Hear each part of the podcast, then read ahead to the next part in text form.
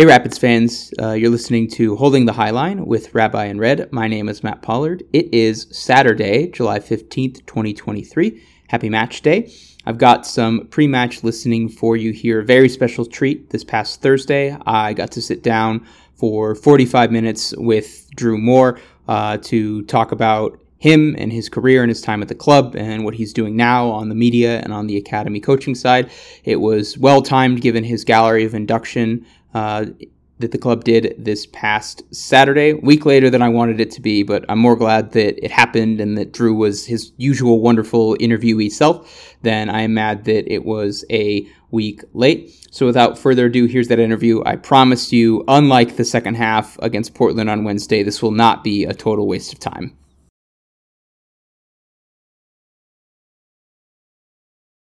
Let's start with how'd you like getting your flowers on Saturday? I didn't get any flowers. You didn't get any. That's, that's the way the kids are saying it on the internet. Well, nobody yeah, gets men true. flowers. That's true. Yeah, I uh, I think I've just seen that recently. Uh, my my I'm almost to the point where my kids are telling me what kids are saying. You know, so aging myself a little bit there. But my wife got actual flowers. Okay. Yeah. Um, I feel like even though you didn't play, it was it was an extremely it was a fitting performance and a fitting result against the right opponent. That I know the team the team was trying to win the game, not do you justice, but they also did you justice. Yeah, it was just a, a perfect night. I feel like obviously the club went all out. I feel like for for celebrating me, you know, it's Mhm. I don't like even though I do this media stuff and I'm willing to speak in front of people, I don't like the attention game. Actually, like it, it can be overwhelming, you know. But um, you know, the club made me and my family feel extremely special, and and which it was a special day. It's it's it's still surreal to see my name up there, but um, the team to to play like they did again, like you know, it was all done during halftime, so you know they probably weren't even super aware of everything that was going on, but uh, the fireworks afterwards, the weather ended up being being pretty much perfect, you know. So it was it was a, a- and the cr- the crowd was unbelievable, Mhm. like it really was. So it was a pretty special night, something we'll we'll remember forever. You don't like being the attention on you. You are still a center back in your personality as opposed to a forward. exactly. exactly. Um, are you at peace with retirement? Oh, 100%. 100%. Yeah. I still am. It's It's been what? Seven months since, I guess, six and a half months since January 1st, and really about nine months since I announced retirement. And I, I'll say this, I'll be honest about it. I, I don't miss really uh, playing yet. I do miss being a soccer player Mm-hmm. because of how amazing it is to be a professional athlete. You know, you, there's a lot of perks that come along with that. Yeah. You know, like you only work for so long during the day, and um, it's just you just miss that part of it. You Mhm. know, and while I'm still treated amazing around here with such respect, and even out in the public at times. Thinking of being competitive on Saturday nights and being competitive in training uh, is still draining for me because I think towards the end of my career, physically, you just your body starts to break down at 36, 37, 38, you know, when, when you've done it for so long. And then that will start to wear on your psyche and, and your, your mentality, you know. And I think one thing I always had was like a competitive edge. Um, but thinking of going out there and competing for a spot every day and competing against another team for games, I don't yet miss that part. what either whether it's food or time with the family or is there or just not being sore as hell on Sunday morning what part of that are you now enjoying that you don't have to deal with Yeah, I think I do. Although I enjoy traveling because the trips aren't long, right? They're 48 hours tops these days, especially with charter flights, you know. Um, I don't miss being on a strict ish regimen food wise. Not that I was ever the model of professional athlete diet wise.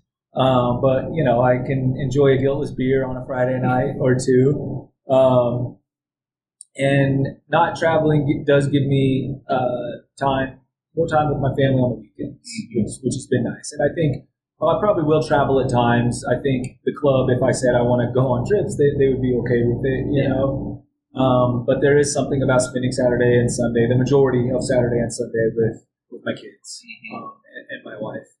Um, so I've, I've enjoyed that side of it. Yeah. What's the what's the cheat meal you're getting to have a little bit more of these days? Anything fast food, and it's guiltless now. It- Yeah. it- you know, obviously, I still think, well, what is this going to do with my body? Um, it hasn't affected me too much yet. uh, I do have pretty good genes there. Yeah. And I'm still not too old. You know, I'm not quite 40.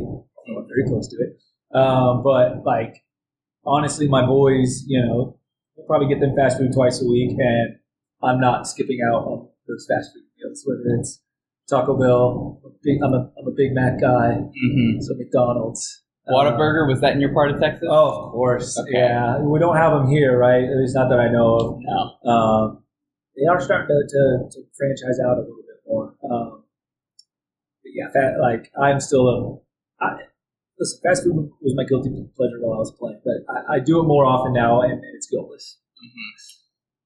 Home opener 2020. Your first game back in Burgundy, 2 1 win. You score the winner at the end, and your wife Shelby, being the agent of chaos that she is, posts a text thread where you get locked out after the game. Drew, where were your keys? I hold on, I have to think about that. I just don't think I had a house key yet for some reason, which is interesting because we had been in our in our house for a month and a half at that point. Well, you were gone for probably a month for preseason. True, yeah. And then on the road at DC United for that first. So that might have been your first week, full Yes. week back in the house. That's a good point. I, I wish I could remember. Obviously, the the the moment, the emotions that I was going through, you know, I could have misplaced my keys, but I think I just didn't have a house key yet. And I think I forgot to tell her to leave the back door unlocked because we hadn't set up our garage keypad yet either. Mhm. And so, I was, yeah, I was legitimately locked out. And if she had fallen asleep, I wasn't waking her up because she's one of those that can, you know, sleep deeply. The dogs might have, the dog's barks might have woken her up, but I could have been in some trouble there. Okay, yeah. Drew, that kind of, it, it almost work, it a little bit ruins like a, the hypothetical story of you losing your keys. It's like the watching The Last Dance and finding out the flu game was actually the food poisoning game. But okay. Um, there's a part of me that was looking at decision day last year at Austin. And you remember that game was chaos. I don't remember what it was late, whatever minute Diego scored that one one. And there's a part of me that's like, the team's not going to make the playoffs. Does it really matter? I want ten more minutes of Drew Moor. And the more I think about it, and I don't know if this was your decision or Robin's decision, I think it was still incredibly fitting that your final game was here in front of Dallas, clean sheet, one 0 win. I think Robin definitely wanted me to to choose when my last game would have been. He, you know, he the respect level that he has for for all players, um, but certainly a situation like that was extremely high. But I think a lot of people don't realize I played the last four or so months of that season with with uh, really nagging, really bad plantar fasciitis. I couldn't get through training sessions. Um, maybe one once a week, like the first training session of the week, I could get through, but the rest of the week, I just I couldn't hardly walk. Um, and so even in the in the Dallas game here, I, I wanted that to be my last game because it was at home. My family was going to be here. It was against Dallas. Um, I struggled to get through that that ten minutes, and and it, it took everything in me not to show people that I was struggling. Um, but the I remember warm ups of the game in Austin, which unless I you know absolutely had to be thrown on, which I can't even think of the situation that I would have been. I, I, I Four red cards to all the yeah, exactly. I, but even then, I don't know. I don't think I was going to be used. And I remember warm ups of that game. Like again, I- it felt like I had glass in, in my shoes. Like the the plantar fasciitis was so bad. And so I, I think I went to that game like like some of the away trips last year, just to be there, just to you know be a, a veteran and and you know there for my leadership because there were some games where I went on away trips where I wasn't even in the squad that, that I was there for. Um, but Dallas was very clearly going to be my, my last game. Speaking of leadership, there was a possibility again in 2020 with some COVID cases where you might have been interim assistant coach. What was? Tell me about all that. So yeah, we were you know some of the, the staff and players um, were starting to test positive, and Robin called me one night, kind of randomly.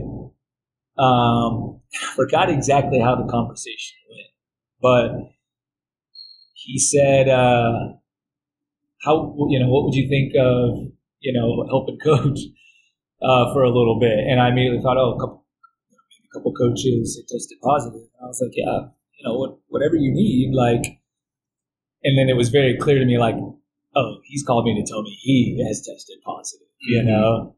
Um, and so, of course, like if, if he's testing positive, he, you know, all the coaches share, you know, basically share a meeting room in there. And so, um, and I was like, of course, like, like whatever you need, you know, and, and there was, of course, the Chris Cartledge, our academy director, the, um, a couple other like the, uh, you know, because the, the twos didn't exist at that point, but we, you know, we had some, uh, like the older U19 coach, Eric Boucher, uh, a couple other a couple other coaches would actually be out on the field at training and stuff. Um, but I think that you know Robin looked to me because I'm there with the players every day and Yeah. know what's going on and stuff um, to kind of run those sessions. Um, and I was still training and everything. And, and the, yeah, the plan was if we were going to go to Portland to play that game, that you know, with the guidance of some of the you know coaches from the from the lower teams, um, I was going to kind of represent as, as the head coach. You know, but of course we ended up losing more and more players to positive tests. And then So- games got, and that's when games started getting postponed, Yeah, and then we the, the points per game MLS. Yeah. Okay. Exactly. Was it maybe this is a better question for the MLS bylaws, or MLS would have had to maybe there would have been a Drew Moor rule. Was there a possibility then that interim head coach Drew Moor subs on Drew Moor? I think so. I think because again, we were going to be uh, low on numbers, right? I don't think we were going to be able to take even like a full squad, and so uh, I w- my gear at least at the very least would have been there, you know, and because there would have been other you know coaches on on the bench and stuff.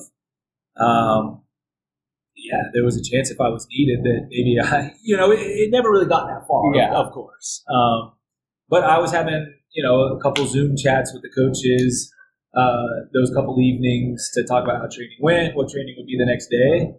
Um, but those decisions never had to be made. Yes, thankfully. There, there's a fantastically weird thirty for thirty in here somewhere in the in the Rapids multiverse, and The thankfully, thirty for thirty that never that never happened. yeah. Um, 2015 MLS All Star Game. What do you what do you remember about that night?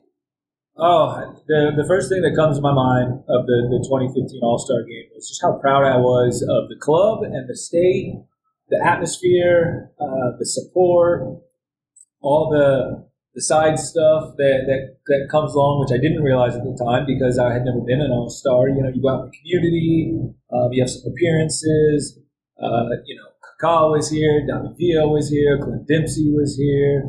Um, Jozy Altidore was here. Uh, it, was it was pretty amazing, and I remember as the national anthem finished. You know, my family was here. It was a packed house, and a B two bomber goes flying over. I just I got chills. I got goosebumps. You know, and it was just it was incredible to to play my only All Star game here. Uh, you know, I got to play the second half, and a lot of my play uh, I was matched up against Harry Kane, which which was amazing just just being so proud to, to represent the club and and uh, the the spectacle that that it was was, so special.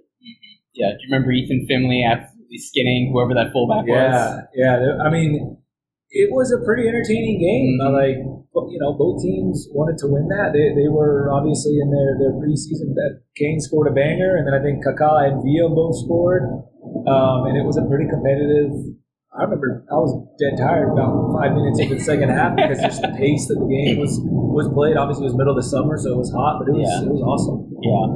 Later in 2015, you leave for Toronto in free agency. What do you and it was you and a lot of other big veterans that were big pieces moving around, Yeah. and the first time in free agency. How crazy was that? Yeah, it was interesting because it was the first time free agency was available, and I, I didn't want to leave the Rapids. You know, like I could have pictured myself being here for, for the rest of my career. Same, I could have pictured myself being in Dallas before I was before I was traded here. I just when I when I go to a club, I, I commit to that club. You know, and they had they they declined my option, which which was fine. You know, I, I thought that that they might do that the Rapids might do that.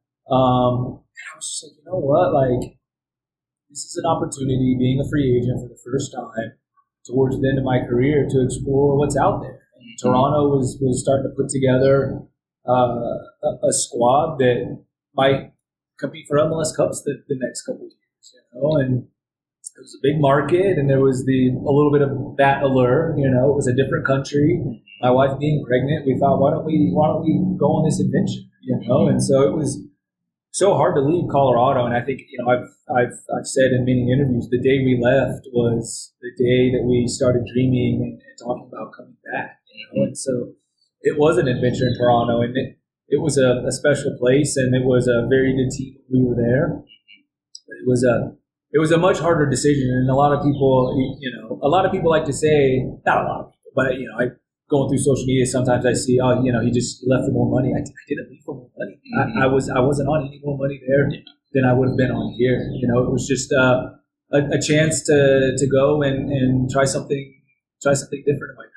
I'm happy I did it, but I, I was even more happy to be able to come back. Mm-hmm. We see now a lot of MLS teams. You know, I'm sure there was a lot of wining and dining to convince Messi to come to MLS, and he's going to get a lot of red carpets rolled out for him as well. How interesting was it, just given where you know, oh, there's the reallocation draft and all that stuff, to you know, show up in Toronto and be like, hey, let's take you to a Raptors game, and MLS players are being treated with that level of respect. Yeah, and I think that was very interesting because it was a bit like college recruitment.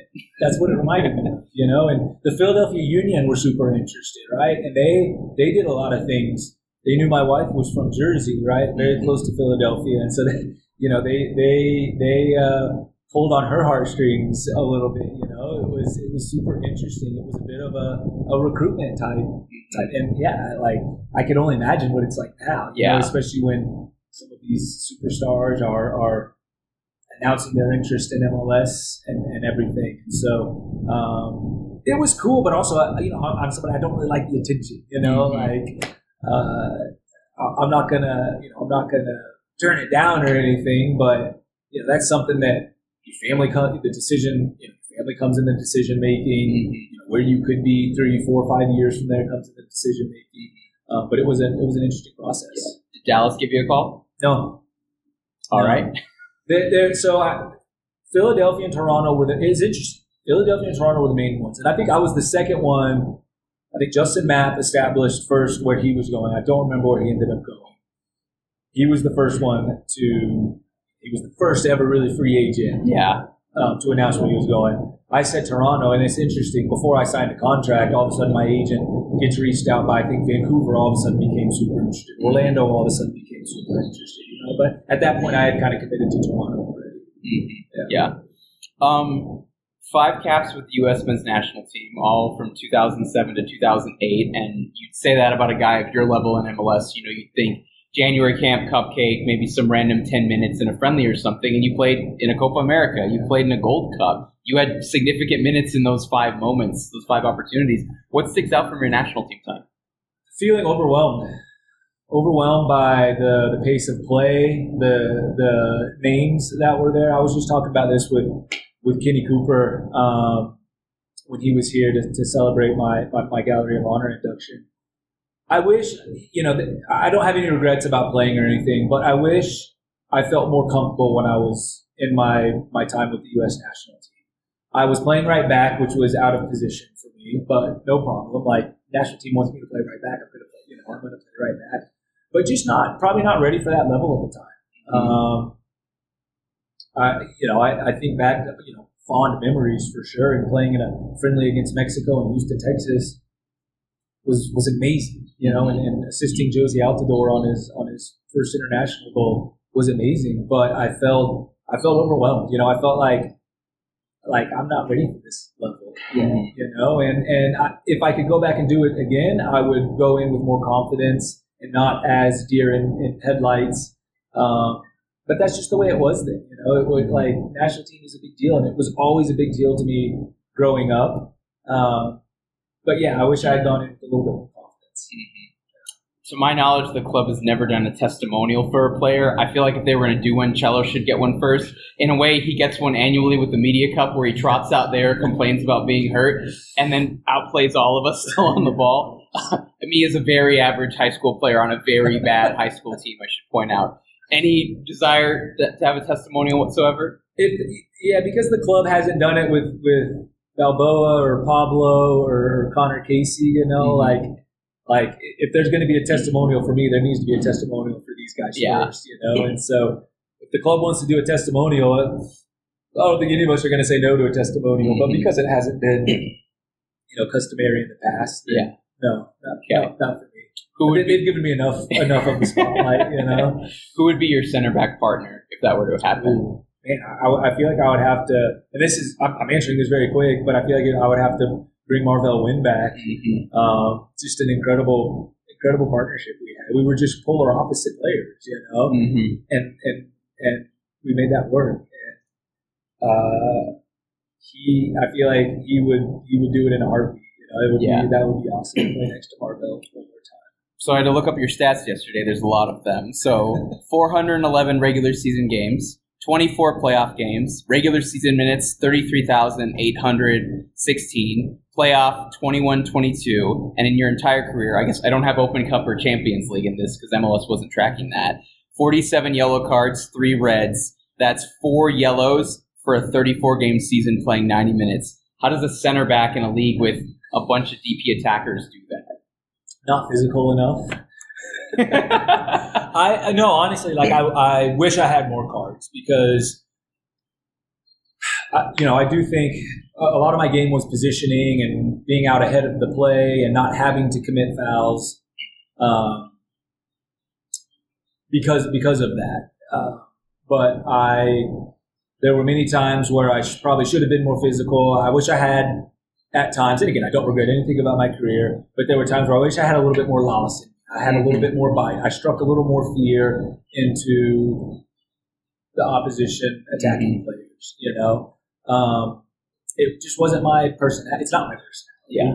It wasn't the first thing I think about when I'm defending. First thing I'm thinking about when I'm defending is organizing. It's you know, being out in front of the play. It's not hitting the other player. You know, Mhm. but I wish I had a little bit of more hit the other player in me.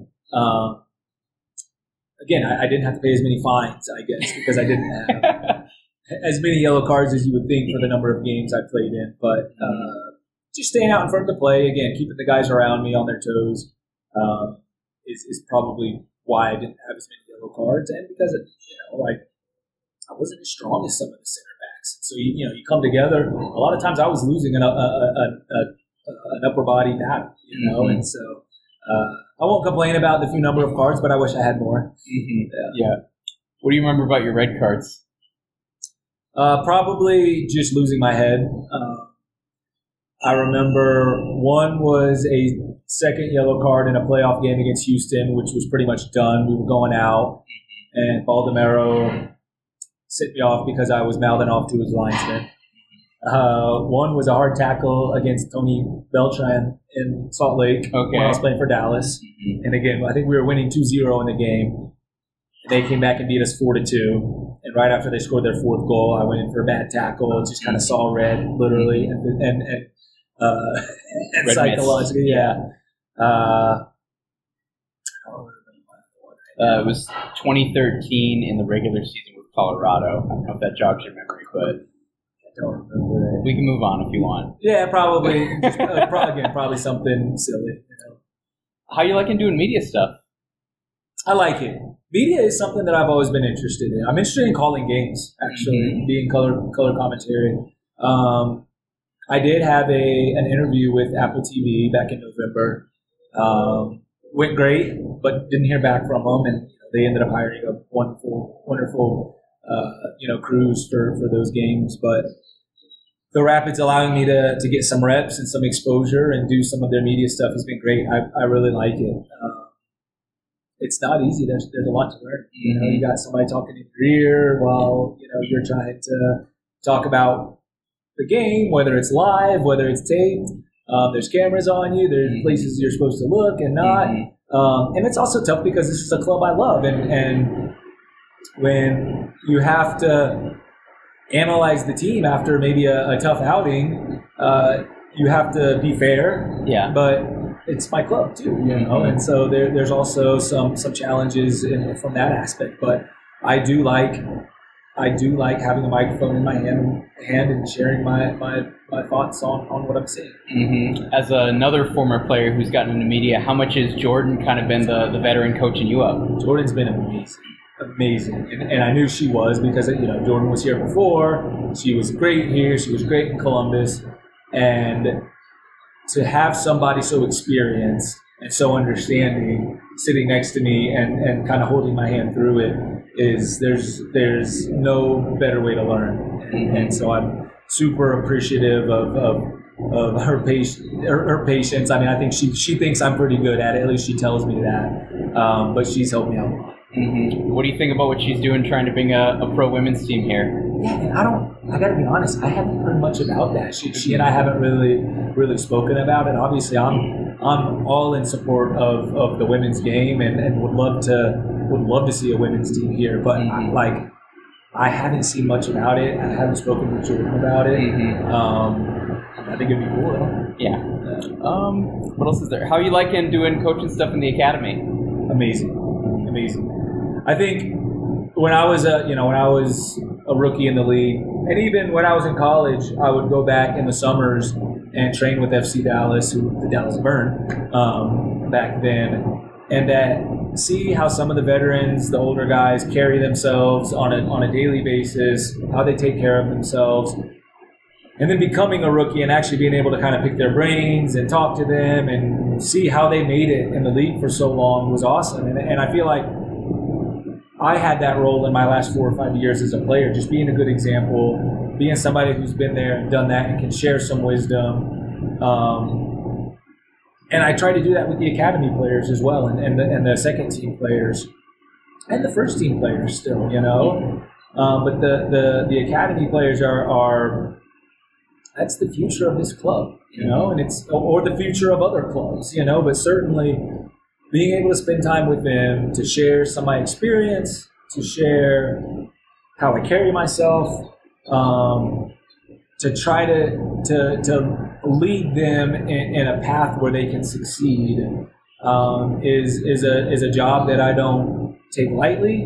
Um, and it's a job that I embrace because I see a lot of talent and a lot of potential in a lot of those players. And that's a super, you know, 15, 16, 17 is a super influential age, not just for, for soccer, but for life. Yeah. And to try to be a bit of a mentor for them, if they want it, um, I, I embrace that and, and try to do everything I can, both on and off the field, to provide them with some of the you know the the things that I was provided with when I was their age to to try to help them succeed. You emphasizing helping the center backs on the field, or is it a little bit of everybody? A little bit of everybody, but of course, like the the defending in me never it will never go away, you know, and that will always be. I mean, you should see me play number nine. Yeah. Actually, you shouldn't see me play number nine. But you learn, you know, you learn a lot over the course of a long career, and and you know, watch a lot of you know watch a lot of video, watch a lot of live soccer and stuff, and so I, I do feel like I can help other positions, but certainly the center backs is just the, the position that I feel like I can help most naturally. But there's so much more to soccer than just X's and O's and just mm-hmm. positions. Yeah. And there's so much more to soccer than just stuff that you see on the field, you know? And so, well, the center backs are the ones that I will always you know kind of gravitate towards. Um, it's important that I that I'm open for anybody in any position. Yeah. Where's the biggest area for growth or improvement for the academy right now? Ah, that's a good question. I don't know that I could pinpoint one area necessarily. I think it's important that, that the Rapids do what they can to develop talent, right? Mm-hmm. Because there is so much money being spent on players in this league, both coming into the league and going out of the league. And you look at somebody like a uh, Cole Bassett and a Sam Vines, and those are players that are huge assets to this club, right?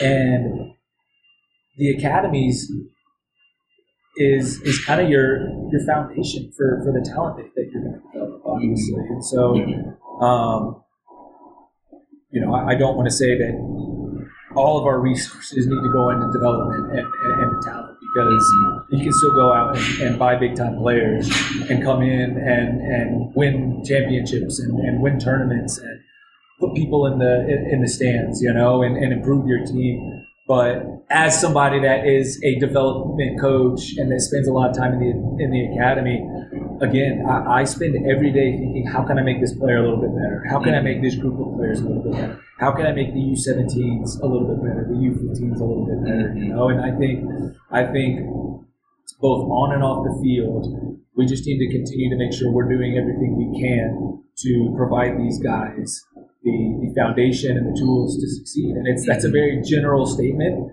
I'm still kind of new at it. Um, but I realize being on this side of it how important it is. Mm-hmm. Speaking of young players, you know, I saw you back on Monday. You know, you were kicking the ball around after training and everything. What have you like from Moise Bombito? Oh man, the list of what I don't like about him is a lot shorter. uh, I like that he has come in and he is himself. He's not shy. He's he, he doesn't shy away from from the spotlight.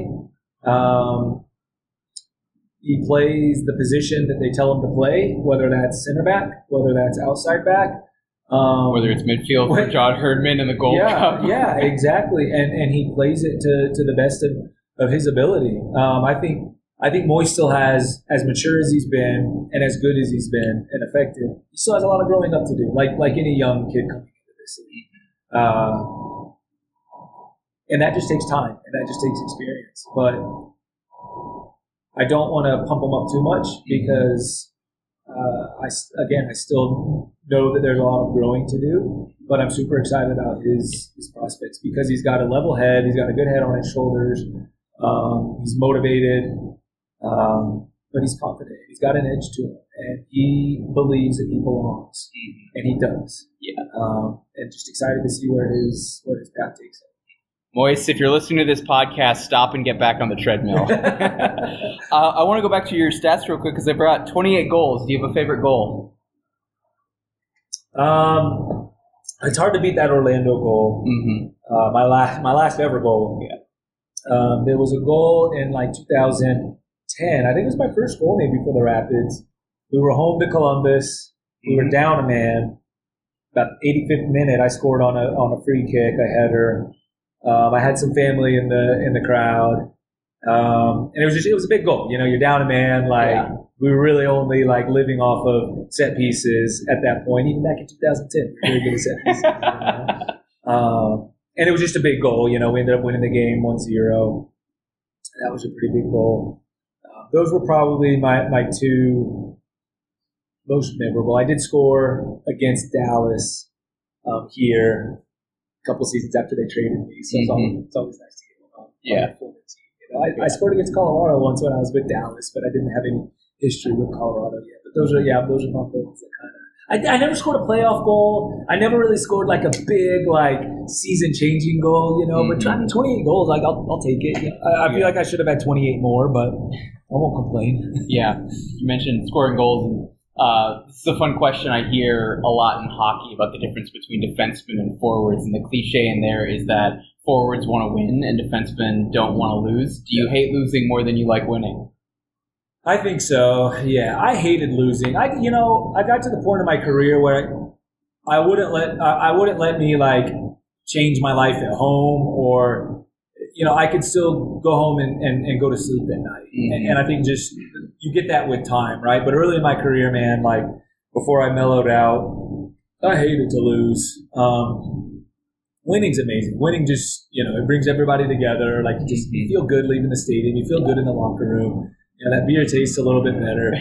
Um, but yeah, there's, there's, and, and, and, and it, it carries over into training. Like, if it's a small sided game, I hate to lose a small sided game, mm-hmm. especially against your teammates, your brother, brothers, you know.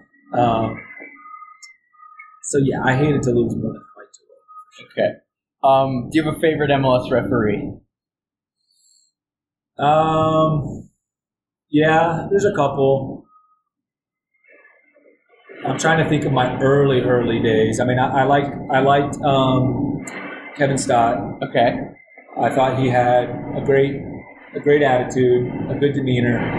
I like Robert Sibiga. Where's Robert Sibiga? I think he's I think he's up at pro now. Okay. Yeah, I think he's I think He is probably my favorite modern modern referee, Okay. modern day- day-ish. You know, no, I mean, Stott ref until what last season, two seasons two ago. seasons ago. I think. Yeah. I like Joe Dickerson. Um, I loved Abbey Okulaja way back in the day. I don't even know. Yeah. Um, he, he also refed games uh, of mine in college. So this was a long time ago. Uh, Alex Prus. I liked Alex Prus. He was Russian, I believe. Um, there's another. I actually like Alan Kelly. Okay. But I'll say this about referees. My favorite referees are the ones I I can almost put your calls to the side, whether you're consistent, whether you're making good calls or bad calls for somebody that lets you get stuck into it, yeah. that are okay with that, that understand that you're going to do that. And I also have a lot of, a lo- I got a lot more res- respect of the referees for the refs the later I got in my career because I mellowed out, because I understood they're human, because we all make mistakes, because that is a hard fucking job, Yes. being a referee. There's no way I would ever volunteer to be a referee at a seven year old kid's game, much less a bunch of grown men that, like I used to do, tell you what they think of. yes. And so I think respect needs to come both ways when it comes to referees. Yes, I named a couple of my favorite referees, but my and I think those are my favorite ones because I could I could get stuck into them. They could understand, and then maybe they'll give it back to me a little bit. Yeah. But I think there is something about being a referee that you do need to put up with some shenanigans at times. Mhm. Oh, similarly, I'm gonna let you give off a whole list as well. Favorite teammates. Oh. Well, you're gonna make me feel bad for the guys that I live out because I'm gonna leave a lot out. Uh, Kenny Cooper is is my one of my top teammates ever. Mhm. Um, I've known him since since we were 13, 14 years old. Um, Nick Haglund at FC Cincinnati, the center back. He and I spent time together at Toronto FC. Clint Irwin, uh, Steven Beitashour, Justin Morrow at Toronto FC. Uh, Wells Thompson, Wells. Yeah. Matt Pickens, uh, Bobby Ryan, uh, who obviously passed away, uh, Oscar Pareja, Greg Vanney. Uh, I'll throw Pablo in there. Okay. Pablo, But we'll give you the entire 2010 team. How about that? the entire 2010 team, Okay. fair. Um, Anybody Jack from Indiana? Um, when I was at Indiana, Yeah. Danny O'Rourke was was my best buddy when I was at Indiana. Mhm. Uh, Ned Grabavoy. Uh, we were in the same house together for a year. Uh, Brian Plotkin, who got drafted in 06, played in the, the league a couple years. He was he and I were tied in Indiana as well. Mhm. Jake Peterson, Jacob Peterson. Jacob Peterson, The answer. pl- played Yeah. here for a bit, played in Kansas City for a Yeah. bit. Uh, he, he and I were teammates at Indiana. But again, I've left a lot of people off that list. Yeah. Okay. When you play for 18 years, you have a lot of teammates. you Yeah. know? I can't remember. I remember Rabbi, my co-host, interviewed somebody, and they mentioned this randomly, and I can't remember if it was you or somebody else. Did you play in a youth game where your team won like eight one, and you scored all the goals, including an own goal? Yeah, yes. So it was my first ever game when I was five years old. I was late to the game. I might have been coming from something else. My dad, I was fine. My dad had me late to the game. We got to the field and he's just driving through the parking lot to drop me off.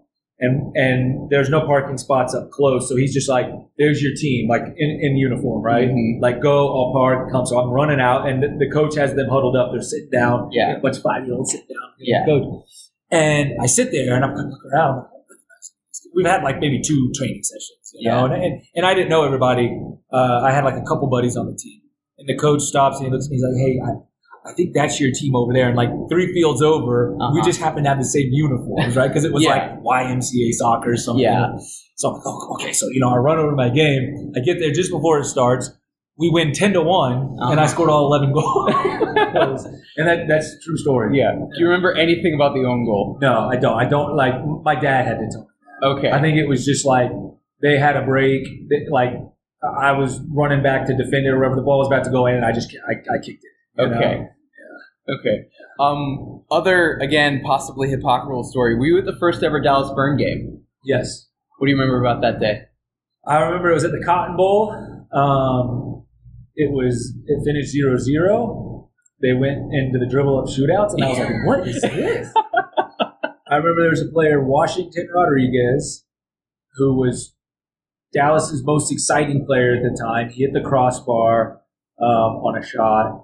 I just remember thinking, "This is awesome!" Like, like we have a team of our own, we have a league of our own. Jason Kreis stood out. Um, he ended up scoring uh, the first home goal. No, no, no, the first franchise goal because they played at home the next weekend, and then the weekend after that they played here for I believe the Rapids home opener. Yeah. Um, but just thinking how cool it was that we had our own team to support and own league to support. Uh, it, was, it was awesome. Who did who did the Burn play that day? They played the San Jose Clash, Oh, who had played the week before, yes. and their home opener, Eric Wynalda, scored you know the first ever goal. Uh, so I guess the the Burn were maybe that was the only game that weekend. I don't remember, but the, the Burn didn't play that weekend. They, so it was the Clash's second game, but it was the Burns' first ever game. Okay. I think were there an odd number of teams in the first year? There might have been, yeah, like nine teams or Yeah. something. Um, 2010 MLS Cup. What stands out from that whole journey? Not just specifically that really bitter cold day in Toronto. Yeah, just we weren't the most talented team. We, we weren't playing teams off the park, um, but we had a group that just believed in what we were, believed in how Gary Smith wanted us to play, believed that Conor Casey and Omar Cummings were going to score goals, believed that Jeff Larentowicz and Pablo Mastroeni were going to boss the midfield, and believed that myself, Marvell Wynne, and Matt Pickens were going to lead our back line. And we went on a run towards the end of that year where we we went on the road, we beat the Galaxy. We went on the road, we should have beat FC Dallas. we should have beat Salt Lake here at home on decision day. Um, and we just when we stepped on the field towards the end of that year, we felt like we could win no matter where, where we were, no matter who we were playing against. And especially in those days of, of MLS Cup playoffs, that was the team that had the best chance of winning, no matter Mhm. whether you were on the road, at home. The team that was in the best form going into the playoffs was the team uh, that was going to win. And we probably led the league in fouls committed that year, Conor Casey alone. but we kicked we kicked everything that moved, and we just we weren't we there was we were not going to accept anything but but winning a championship Mhm. when it got towards the end of that year. Yeah. How poetically fitting was it for you that it was against Dallas in the final? I remember just being like super anxious about it. You know, like I wasn't happy that I got traded from Dallas. That was my hometown team.